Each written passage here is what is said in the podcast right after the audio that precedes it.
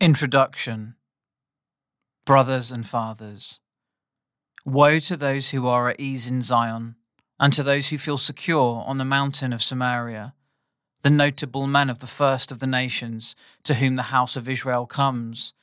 Woe to those who lie on beds of ivory, and stretch themselves out on their couches, and eat lambs from the flock, and calves from the midst of the stall, who sing idle songs to the sound of the harp and like David, invent for themselves instruments of music, who drink wine in bowls, and anoint themselves with the finest oils, but are not grieved over the ruin of Joseph. Amos 6, verse 1 and verses 4 to 6.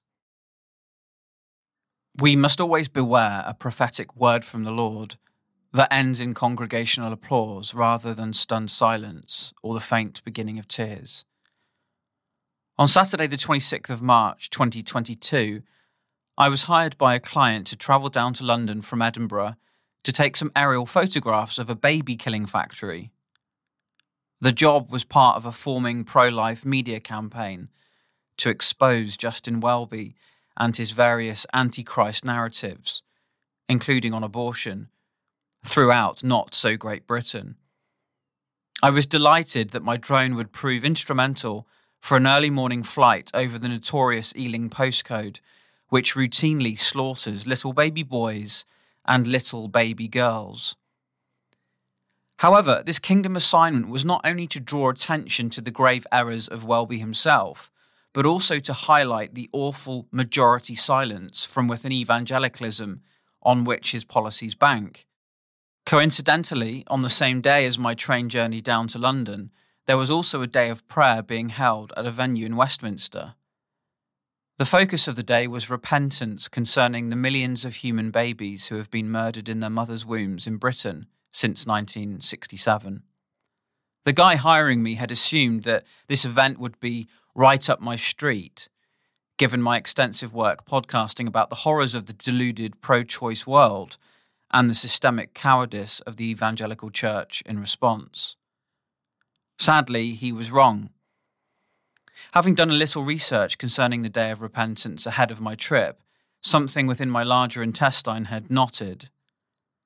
Despite my daily prayers of longing for the church to truly rouse from slumber, despite years of ministry for the body of Christ to wake up and smell the cauterized flesh of the innocent unborn, I knew intuitively that I was not to participate in this event. But it wasn't until later that same day, as I stood in King's Cross train station, witnessing a conversation between two of the men who had been speaking at the event, that I had a clearer understanding as to why I was forbidden to go. As though having just attended a big church day out or a training event for an ecumenical show of organisational solidarity the two men stood before me, exchanging pleasantries with each other with words of encouragement and affirmation about their respective contributions to the success of the day. One of the brothers stood chatting amiably with a laptop bag, probably still warm from his well received presentation, not long completed.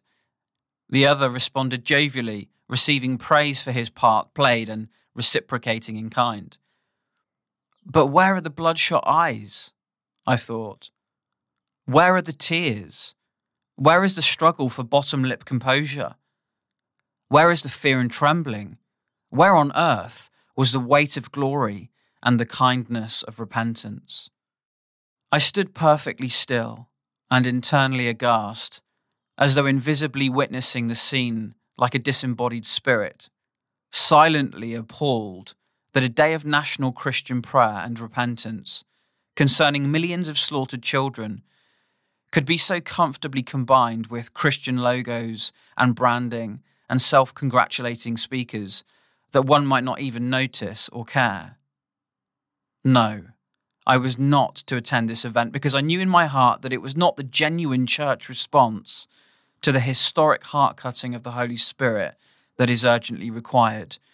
This is not to say that there wasn't more than a modicum of sincerity pulsating in those involved, but rather I recognized that this was something like what God wants.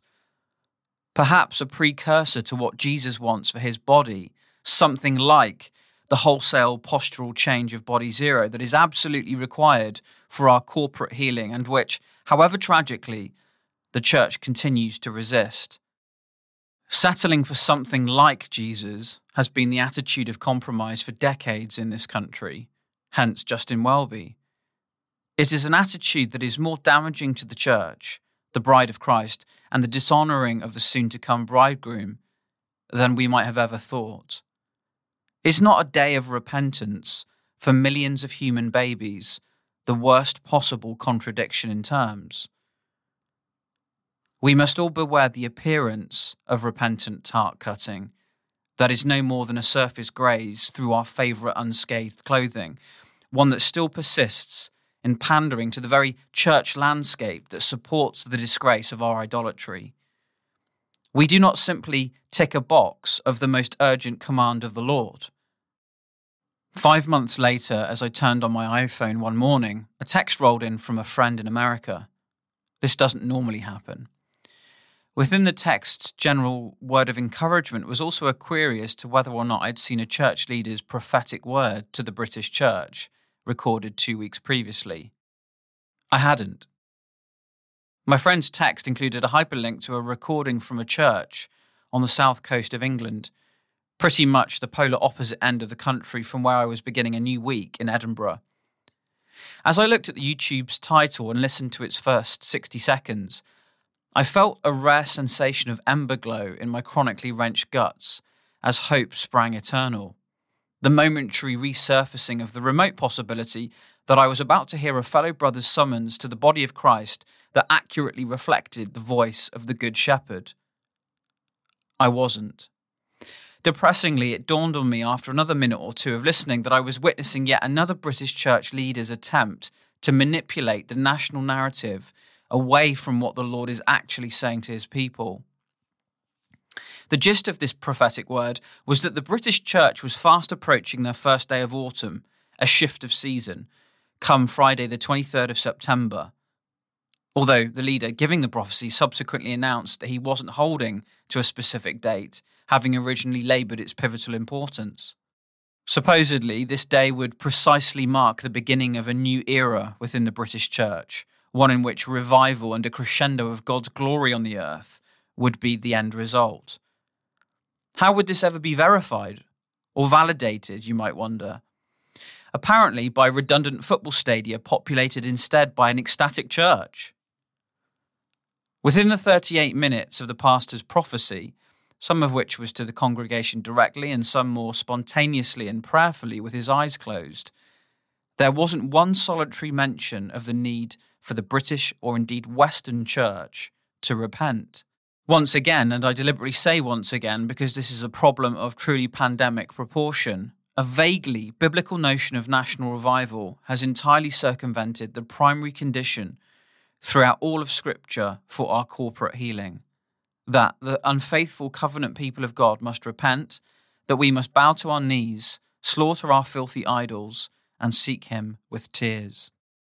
Thus, it is essential that any prophetic word be assessed by the plumb line of Scripture and robustly responded to by the wider community of God's people. Otherwise, the gift of prophecy becomes a laughing stock and muddy field day for the cessationists. If a national word of prophecy for the British Church is given publicly, then it is wholly fitting and appropriate that a national response, i.e., non local, is provided. But we are all to weigh and evaluate not only the predictive elements of any given word that may or may not prove true, but also to discern more generally whether or not what is being said or not said, called for, not called for, and in some cases commanded and not commanded, rings true about the man we claim to know. After all, supernatural activity does not necessarily prove God. For example, a predictive element of a prophecy may prove accurate, even staggeringly so, but is the general tone and timbre of the rest of the word entirely consistent with the rest of the Bible, i.e., with God's dealings with his people throughout the centuries? If not, we must remember Jannes and Jambres and the impressiveness of their prophetic track record. See 2 Timothy 3 8. We should all know that Satan can be spectacular when he needs to be. Have you ever considered before that the first word of the gospel is repent? See Matthew 4:17. Have you ever noticed that when Jesus called his people to salvation, to his lordship and to their knees, he didn't need a prophetic picture, poem or visual aid by which to convey the essential meaning of his heart?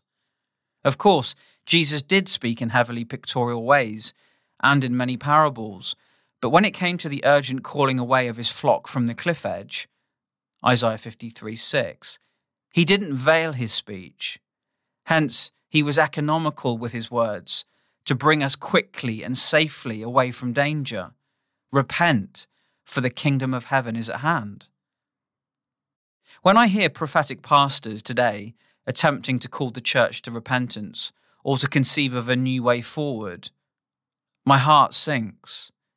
It seems to me that it is either with such heavily stylized and denominationally conditioned understandings of prophecy that it is genuinely difficult to even understand what's being said, let alone tested or proven, or else it is infused with such staggering hypocrisy that it renders the call to action entirely mute. When church leaders like this today display courage to address the national church scene in Great Britain, but in such a way as to label all disciples who have been conscripted away from the engulfing evangelical chaos as problematic and unteachable, it is not a demonstration of the Holy Spirit's reforming power that we are seeing, but rather a show of the gross sinful resistance of human flesh to his leading.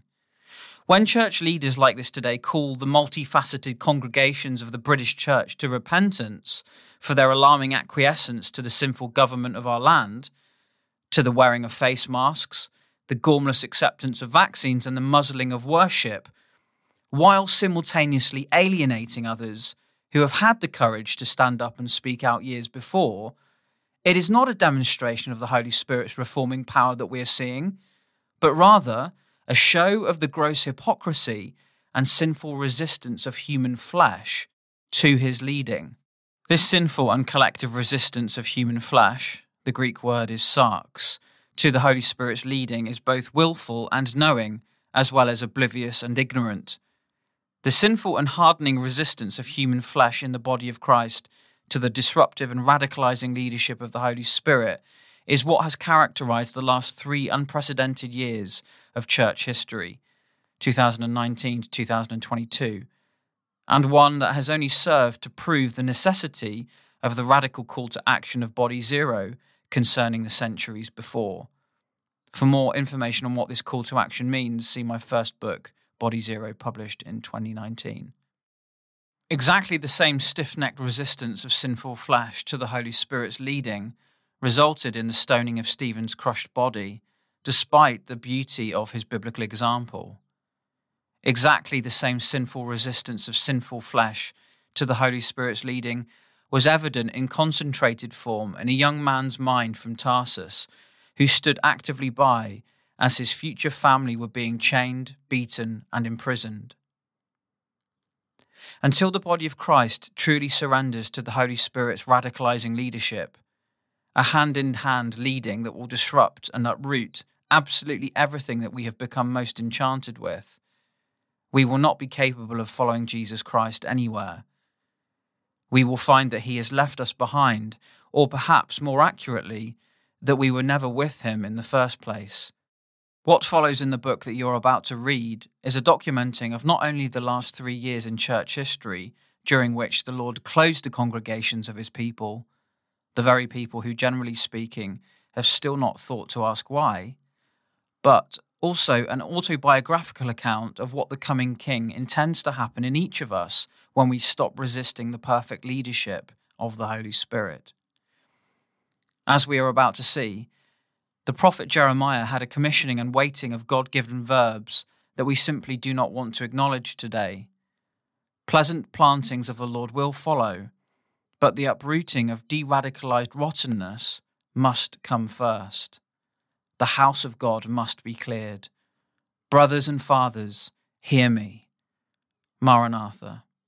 Amen. Nick Franks, Edinburgh, Monday, the 15th of August, 2022.